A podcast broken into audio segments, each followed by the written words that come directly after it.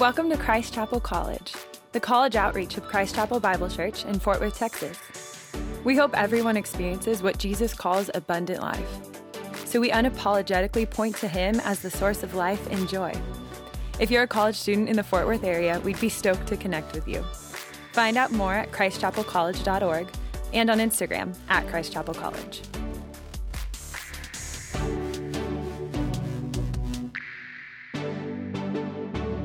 Good morning. This is fun. Um, this is our, our first service kickoff of the year. Uh, love that you guys are here. You're at the 9 a.m. crowd, which means you're more spiritual. Uh, so, way to go on that. Good job, guys. Uh, way to love Jesus more. Um, okay, so here's what I want to do. Um, uh, we're going to just unpack uh, one verse today. Uh, this semester, we're going to be going through the book of Hebrews. And so, yeah, all right, woo, Hebrews. Um, and so, with, with that, we we hear we just we love God's word, right? We stand on God's word. Literally, whenever we built this building, uh, fun story, we actually put a Bible where I'm standing right here when we were pouring the foundation. Me and Francis and a whole bunch of us that were on staff at the time, we came and we put a Bible in a Ziploc bag and we put it in the literally in the foundation before they poured concrete. There's like a whole thing. Anytime Christ Chapel builds a building, they figure out where the stage is going to be and they put a Bible there. So if you need a Bible, there's one under the concrete here. Um, we also have Bibles out there for you guys to take too if you want them. Um, but uh, we, we love the Bible. We believe in the Bible. And so we're going to preach the Bible. And so we're going through the book of Hebrews and we're going to get through uh, most of it this first semester, but we're not even going to fully finish it this semester because we're just going to take it a, a verse at a time. And so next week, all of chapter one. I'm going to chew through all of chapter one, and it's going to be awesome. And your brain, my brain has exploded multiple times in studying it, and so hopefully yours will too. Today, though, I was like, you know, before we jump into an entire chapter, let's just do one verse. And so we're going to do one verse in Matthew chapter 13. So if you got your Bibles, head there. Uh, I want to tell a little story while you're going there. Matthew chapter 13, and that is uh, that is this. Um, I, I tell the story a lot, so if you've heard it, I apologize. Uh, it is a often it's a story I use often at dinner parties, um, and it was a wedding that I I went to. My cousin's wedding. I showed up. It was uh, on the other side of the metroplex, so we live in like West Fort Worth, and it was like over on the other side of Garland, on the other side of Dallas. And so me and my dad showed up, and we rolled up to the wedding. And it was at kind of this outdoor venue, and we rolled up like maybe two minutes early. And so my dad and I are like walking up to, to the wedding, you know, basically on time. Um, and we were walking up, and one of my other cousins was handing out the, the worship, the little programs, like the wedding program thing. And my cousin looked at me and was like, Hey, you know you're officiating this wedding. And I was like, cuz, oh, zinger. And I looked down at the program, and there was my name, officiant Ben Fuqua. I was like, people have bad dreams about that. Like some of you have bad dreams that like you're going to show up to class and you're going to like have a project due or you're going to have to get on stage or do something like that and you're not prepared or you walk into work naked or something like that. You have weird dreams like that. This was a reality for me. I showed up to a wedding and I realized as I was walking up to the wedding, oh no. I'm officiating. How does this and the how it even happened that I was able to show up to a wedding that like seems like I should have been made aware of that at some point. Um, it's a long story. We can talk about that over coffee some other time. But the point was this: I showed up. It was. I've done some good weddings. I'm gonna be honest. Um, I've done some really good weddings, and I just felt like, man, I knocked that one out of the park. This was not one of those weddings. Um, this was a total disaster and train wreck. But their marriage is still good, so yeah.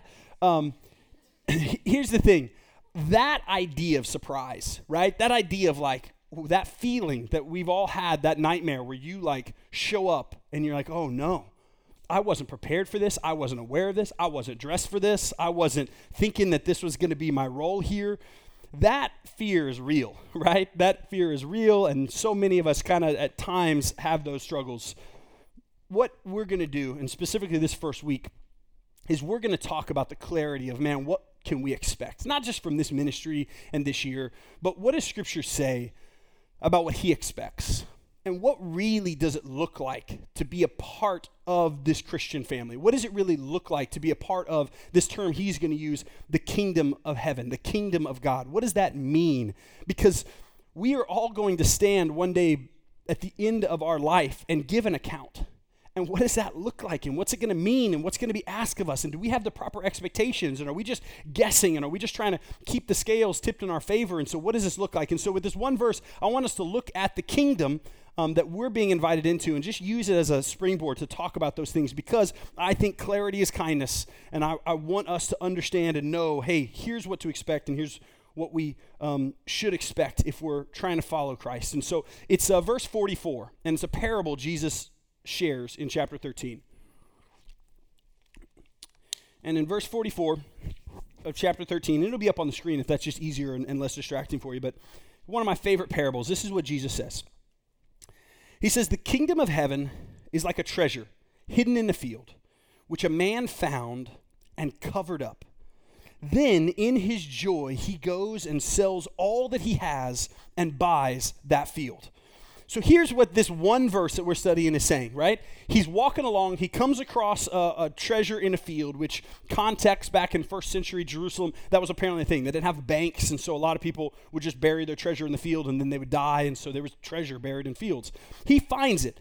And he realizes, oh my goodness, this is a jackpot. This is huge. Okay, nobody really cares about this land that much. I'm gonna, I'm gonna bury this back up, and I'm gonna go sell everything I have to buy that field because what's in there is worth it. And so that's this picture that Jesus is saying, and he's tying it to the idea of the kingdom. And so I'm going to walk through three huge realities that impact every one of us if we say we want to follow Christ, that we just get these three realities just from this one verse. Um, but before I do that, I got to explain the kingdom.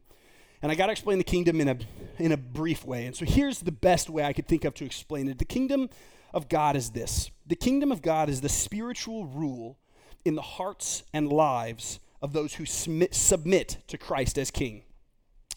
The kingdom of God is this spiritual rule that happens in the hearts and in the lives of people who have said, I submit to Jesus as my king. I don't want to be my own king. I don't want to. Spiritually, Christ is my king. I'm submitting to him. And in doing that, we then are a part of this, this kingdom. And so the kingdom is this thing, um, theologically, there's this concept that uh, I learned in seminary at least. Um, and it's this idea of already not yet. And there's a theological reality and a theological tension in Christianity um, where there is the already not yet. The already is that 2,000 years ago, we believe Jesus was the Son of God. He came, He did what He said He was going to do, He died for the sins of the world, and then He rose again. And by raising again those who put their faith in Him, have eternal life for those who have truly put their faith and trusted and surrendered their life to His kingship. And so when that happened, then there was an already that his kingdom, Jesus reigning on the throne, had begun in ways that his kingdom is spreading, that God is doing sweet stuff, that in your life, real practically, 2,000 years later now, the kingdom of God is showing up in cool ways in this room. I mean, I get choked up in this room, standing in the back, watching a room full of people worship this king, right? That we see glimpses of his kingdom in kindness and generosity and grace and community. We see these pockets and, and glimpses of his kingdom. But then there's also this not yet, right? We still live in a broken world. We still live in a broken world. Sin is still there. We are still broken people, right? And so there is this already and not yet tension that we live in. But the kingdom is this thing that we should be chasing after as Christians. As followers of Jesus, we should be looking for it and trying to figure out where it is and how, and how we are a part of it and what our citizenship looks like in that kingdom. And the way that we become citizens of that kingdom is through the gospel of Jesus Christ. And the gospel of Jesus Christ this is the most important thing I'm going to say, and I'm going to say it every week, and I'm going to say it multiple times. I'm going to say it at the benediction, and I'm going to preach it to myself as much as I can constantly because I am prone to forget it and wander from it. But the gospel of Jesus Christ is the reality that I am dead in and of myself. The reality is that I am not good enough.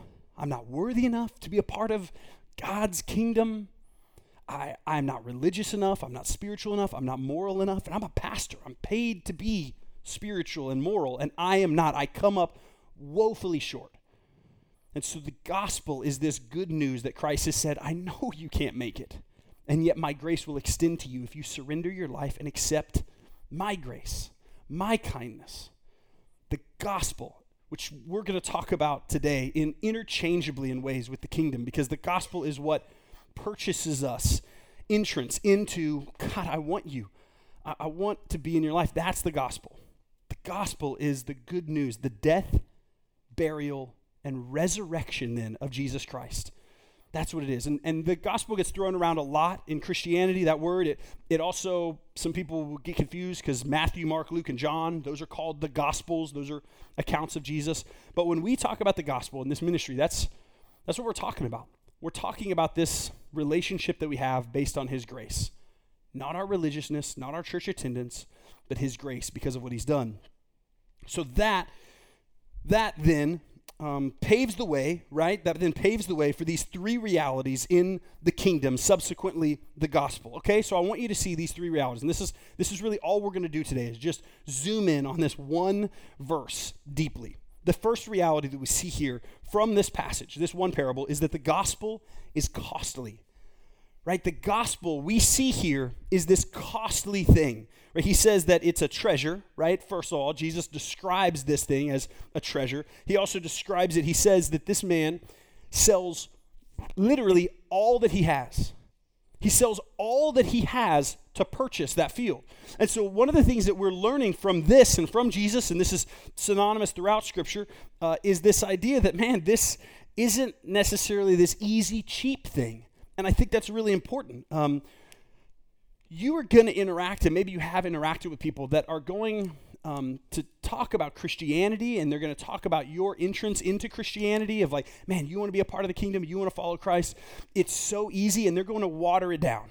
Um, and I think they're really well intentioned people who do that, right? I think that's a very well intentioned thing that someone wants to do because they want you to know that His grace is so sufficient for whatever it is that you struggle with, which is 100% true.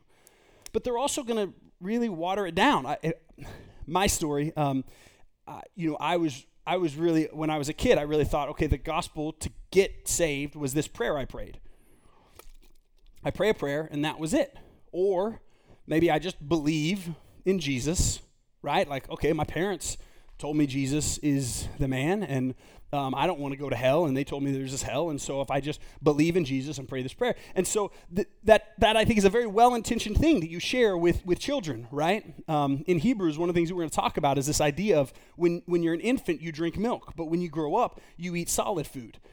And when we talk about the gospel and we open up Scripture in this room um, on Sundays, we're going to challenge you, and and we're not going to sell you short, and we're not going to water it down the gospel of Jesus Christ is costly in your life. It will cost you something to follow Jesus. It is not a prayer you pray and check a box and then move on with the rest of your life. It is not a small category that you can affirm and be like, okay, yeah, I'm a, yeah, I'm a, I'm a Christian and, and then check that box and then live however you want and believe whatever else you want about who you are and your identity and chase after whatever you want. It's costly. This, this parable cost the guy, literally, he sold everything. And I think that's really, really important. In Matthew uh, 16, a few, um, we'll put this up on the screen, a few chapters later, listen to what Jesus says. When people are asking, How do I follow you? Right? How, how do I do this thing, Jesus? Listen to what he says. Then Jesus told his disciples, If anyone would come after me, let him deny himself and take up his cross and follow me. For whoever would save his life will lose it but whoever loses his life for my sake will find it. For what will it profit a man if he gains the whole world and forfeits his soul? Or what shall a man give in return for his soul?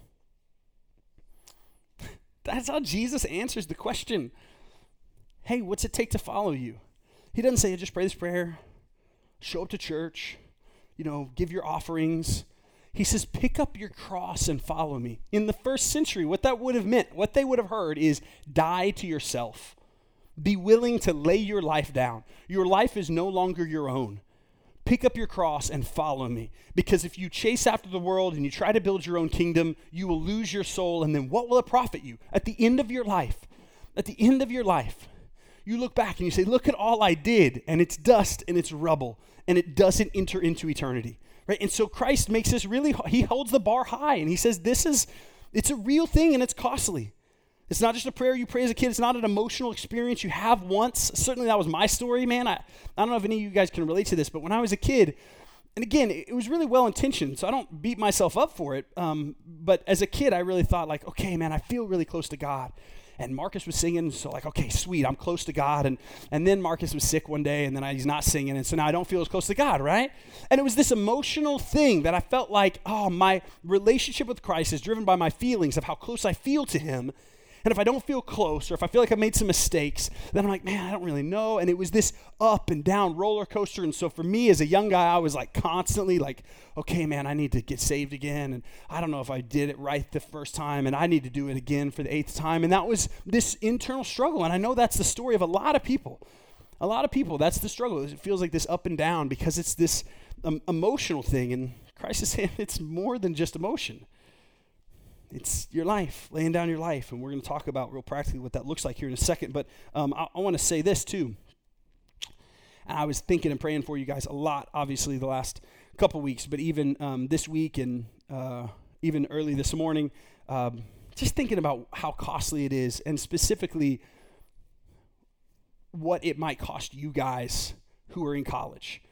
Um, it following Jesus saying, okay, I want to pick up my cross and I want to follow Jesus. I want to be a part of his kingdom. I want, I want this gospel to really be the foundation of who I am and define me.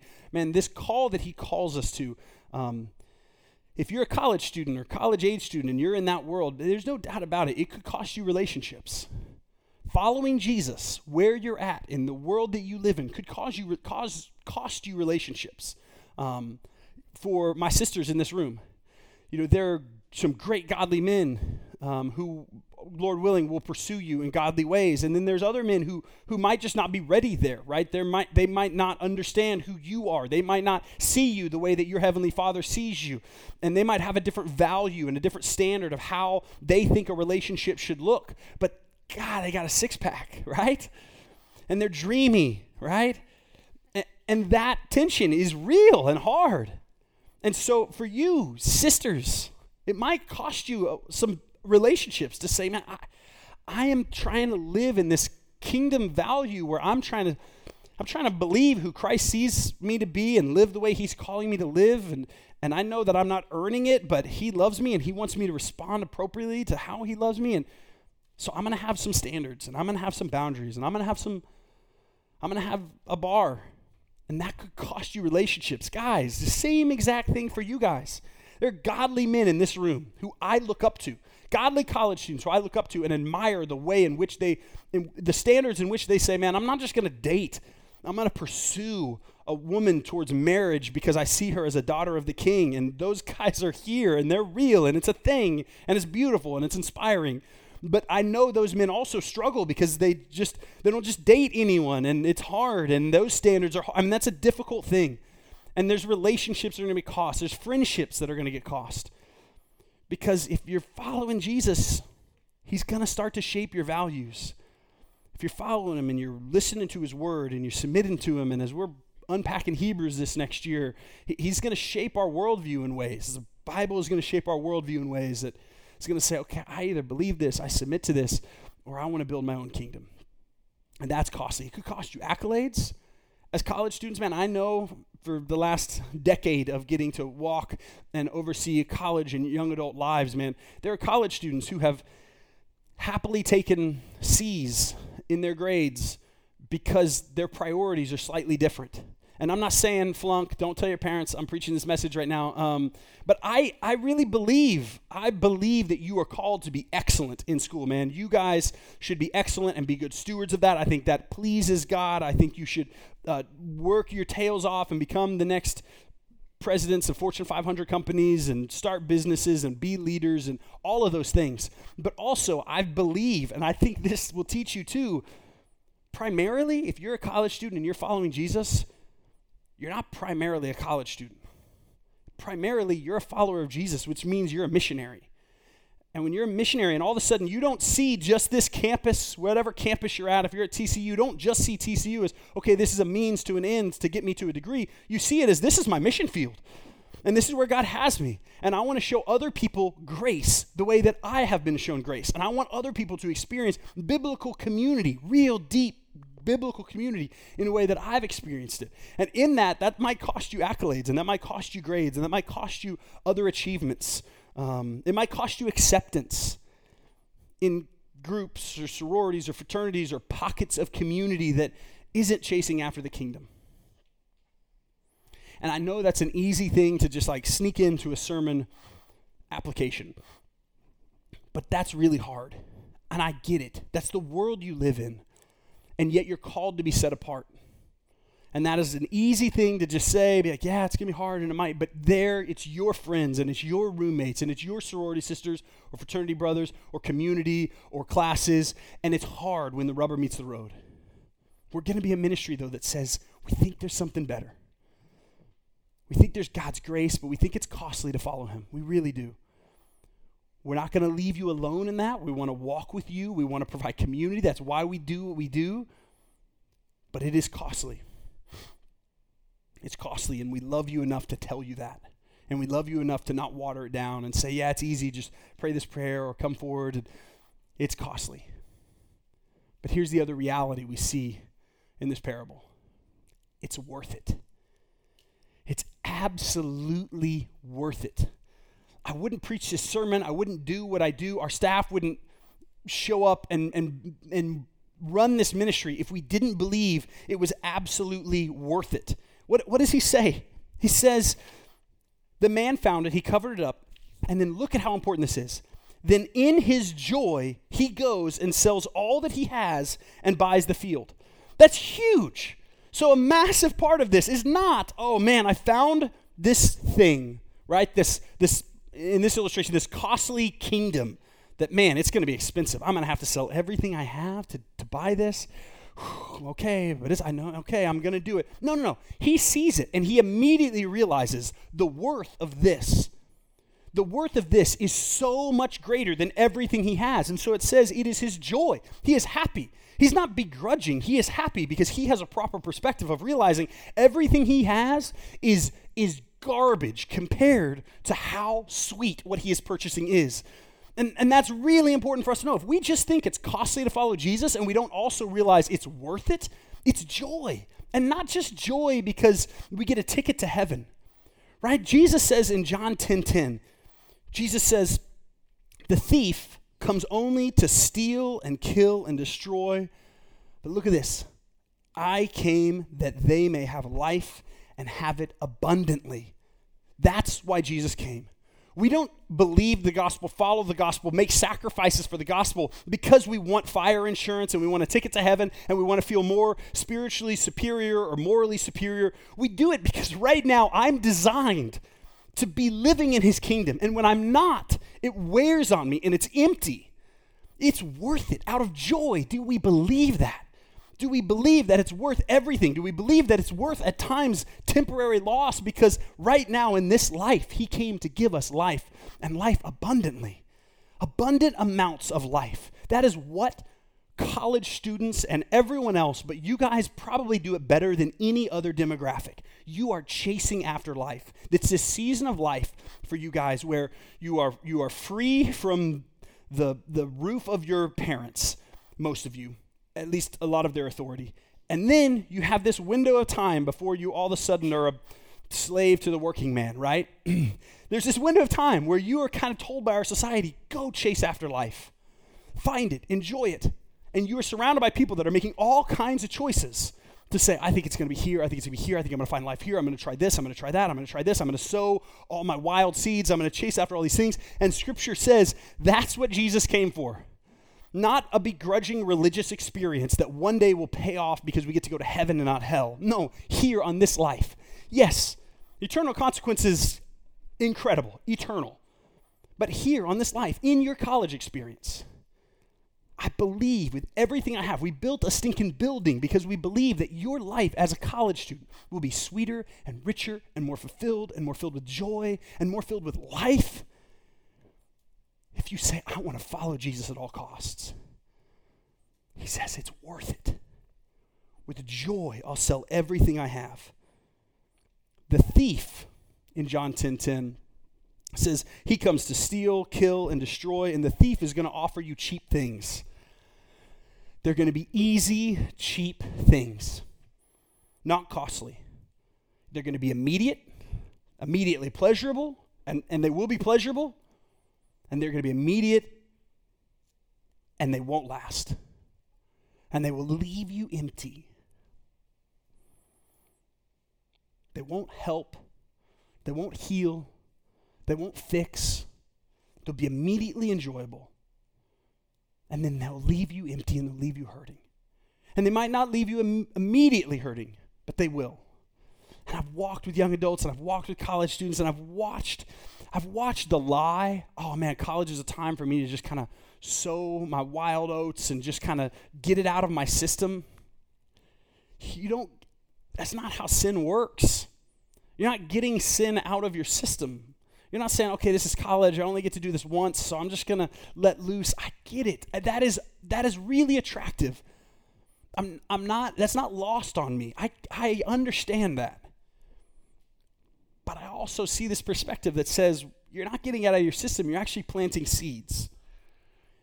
And when you're 20 and you're doing those things, or when you're 22 and you're doing those things, and when it doesn't get out of your system, it just keeps showing up and it keeps manifesting and it keeps looking like other things. And man, I walk with a lot of 30 year olds who are really hurting and really stuck and don't understand why, and have a bunch of weeds that they planted.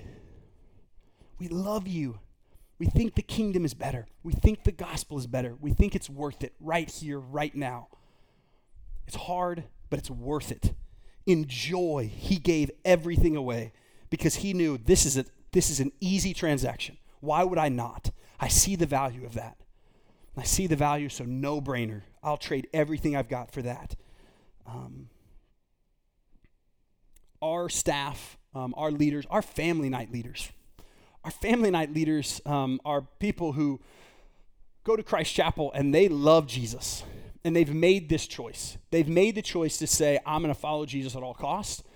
And it's costly, um, but I'm going to follow Jesus, and it is absolutely worth it. And you will, if you get in a part of a family night, you'll get to go and eat dinner with some family with a bunch of college students. They'll open up their home, and you'll eat dinner with them, and you'll just get to be around people who have now maybe 10, 20, 30, 40 years older than you, who just are saying, "Hey, come and eat dinner with us, and let us show you a life lived." That was worth it. Let, us also be transparent with all the mistakes that we made in the last 10, 20, 30, 40 years that might be ahead of you, but let's also talk about how it's worth it, right? That's, that's why we do that. That's what discipleship looks like, right? That's what intergenerational discipleship, that's why we have family nights. Everyone should get in one of those. Everyone in college should go and if you were in one last year, great. If it was great, awesome. Stick with it. If it was like, ah, oh, it was awkward, get in a different one. You're not going to hurt anybody's feelings. Your schedules move around. It doesn't matter.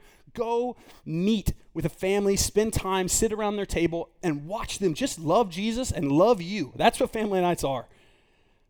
Be around other people, right? Be in student groups with other college students who are trying to walk out this costliness in a way that's worth it. Okay, last thing, La- last application here, last um, reality of this passage is this.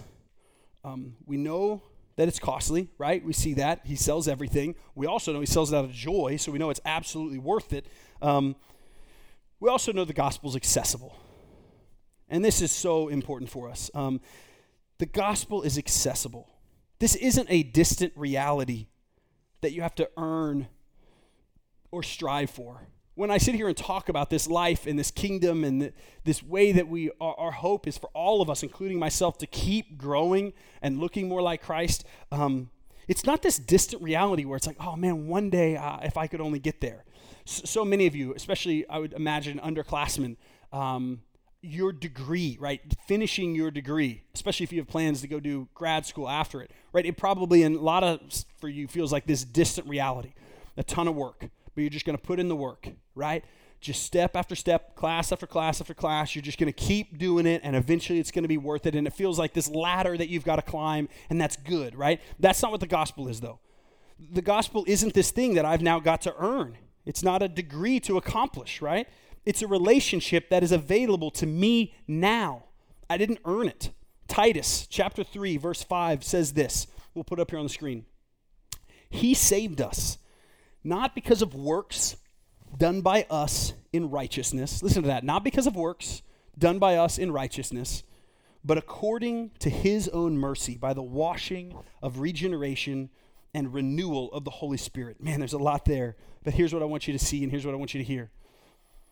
Not because of the things that we did did we get saved, right? not because of our righteousness, not because you were good enough, certainly not because I was good enough, but according to his mercy. He looked at us and said, I love her. I love him. That is my boy. That is my girl. Out of mercy, I want to save them. I know they can't be righteous enough, so I'm going to go to them. Jesus said in chapter 14 of John, uh, verse 6, he said, uh, I am the way, the truth, and the life. No one comes to the Father except through me. So Jesus entered into our brokenness. Our God was distant. And this beautiful gospel is I will send my son. He is God in the flesh, and he will live a perfect life, and he will die a death. Historically, we know this happened 2,000 years ago. A man claimed to be the Messiah. He died. He was crucified by the Roman government. We know that to be true. And we're in this room here in a coffee shop in 2021 because we believe that man was who he said he was and rose from the grave. And that changed everything. That historical reality of Jesus became our spiritual reality because we believe he rose from the grave. And if he rose from the grave and then ascended to God, that means he is who he said he was. And the world caught on fire. Something happened. Something happened then where all of a sudden people radically started following him and an explosion happened people laying down their lives in a costly way. It wasn't popular, it wasn't cool. You weren't going to be able to meet great girls or great guys or go on cool, go to cool waffle nights because of following Jesus, right? To follow him, to believe he was the Messiah meant you were probably going to die or get arrested or lose your job or lose your family. And we saw it explode 2,000 years ago because Jesus said, I am the way. And so for us now, still this relevant thing do we believe that Jesus is the way? Not do we intellectually acknowledge, yes, this is the doctrine I'm supposed to believe. This is the doctrine I choose to believe. Have we surrendered? Romans uh, chapter 10, verse 9. Um, it says this. It's, it's often quoted whenever people think, okay, give it, give it to me practically, right? Practically, how do I do this, right? I, I doctrinally believe, but does that, is that not good enough? I mean, I nod my head. Of course, I believe Jesus. Here's what Here's what Paul says in Romans chapter 10. He says, If you confess with your mouth that Jesus is Lord and believe in your heart that God raised him from the dead, you will be saved. If you confess with your mouth that Jesus is Lord and believe in your heart that God raised him from the dead, you will be saved. Let me give you a little bit of interesting context. In Romans, in the first century, if somebody, because I think oftentimes you put this on a coffee mug or a t shirt or print it, it feels like, well, that seems easy. But we know it can be more costly than this, so what are we to do with it? All I got to do is confess. And I think one of the things that's really important to understand on context here is, man, in this time period, for Paul to say, confess with your mouth that Jesus is Lord, the word Lord wasn't a religious term. It's a religious term now that we use, but back then it wasn't a religious term. It was a term that they used for political power, right? Caesar was Lord. And Caesar kills people who don't say that he's Lord. That's what he does. That's what the Roman Empire did. They killed people and they said, hey, Caesar is Lord, pledge allegiance to Caesar. He is your king. And if you do that, we'll let you live. And if you don't, we're going to wipe out your nation and you're going to submit to us. That was the kingdom. Jesus comes, Paul says, confess Jesus is Lord. That was a death sentence. That was people picking up their cross and saying, I believe Jesus is my Lord. And that was costly. That was so costly. But that's available to all of us to say, man, do we believe that? Not just do we acknowledge it, but do we say, okay, I am tired of living for myself. I am tired of trying to chase after what I'm chasing. I'm tired of just trying to be religious enough. Don't be religious enough. That's going to be exhausting. If you're just trying to earn it with, with being moral enough and religious enough, submit your life to Christ. That's what he asks for. He asks for surrender. And he says, hey, come and follow me. And here's the thing there's not an easy way to apply that to everyone because everybody in this room, that's going to look a little different. Right? You submitting your life to Christ is going to look different, right? It's not this blanket thing that I can just tell you. But what I can tell you is don't leave this room without doing some business with God and saying like, "Lord, what does it look like for me to submit my life to you?" If you've already put your faith in Christ, great. Yeah, you're here. You you probably have in some level. What does that look like? What's he calling you now to? What are the areas in your life that he says, Yes, you're mine, you're my daughter, you're my son, I love you, but man, you are clenching tight to this stuff, and I have something better? What are the things that he's saying, let go of and follow me? How do we do that? Do you understand what he's calling you to? a life that's about Him and not about you, His kingdom and not about our kingdom. Do you believe He's worth it? Ask yourself that. Don't leave this room until you ask yourself do, you, do I believe that you are really worth it? You know the cost. And what are you going to do about it? What are you going to do about it? My encouragement is that you would draw near to Christ. That you today would just get this better view of the intimacy that is available through Jesus Christ to a God who says, I want you, I have something better for you. And that he would draw near and that you would confess to him, God, here's the ways I come up short. Here's, here's what I've been trying to get to you. Or, yeah, I'm religious and I'm spiritual, but God, here's these things I'm still holding on to. God, would you help me walk away from? You're confessing to a gracious, a gracious Father. Confess. Experience his grace. Receive his grace. Believe his grace. Your sin is not too great. I don't care what you've done. I don't care what your summer looked like or what your year looked like or how you live. His grace is more powerful. His grace is more powerful than your sin. Do you believe that? Or do you feel just shame of what you've done or what's been done to you or where you've experienced His grace today in a way that sets you free? And then submit to Him. Spend time in this. Man, get in community with others. Seriously, man, we don't we don't plug student groups and family nights because we want student groups and family nights to be a thing right?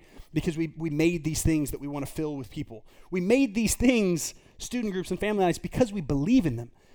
Because we believe that, man, that is what discipleship looks like. And so, man, go get on our Instagram bio and say, okay, I don't know what my next step is, but I know I need to be around other believers who are trying to walk out their faith and learn some of the foundations of our faith. So that's that's student groups, right? So get in one of those family nights. I want to go be with other believers and I want to go get a free meal and sit around a dinner table with someone who loves Jesus and they're honest about it and they're honest about the ways that they they suck in their walk with Christ and they're also honest in the ways that God is doing cool sweet stuff and they will love you and they will pray for you and they will walk through stuff with you.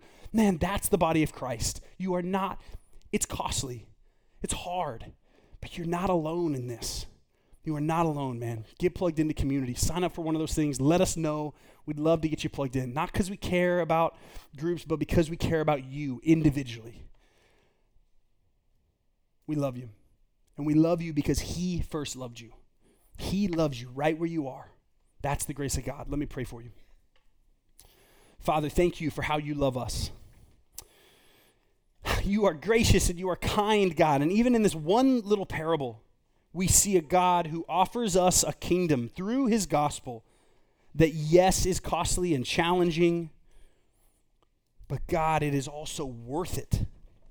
Would we believe it's worth it, God? Would you do the miracle that it takes for us to believe that it's worth it? God, I pray for my brothers and sisters, Lord, in this room who showed up here, whose semester is beginning, God.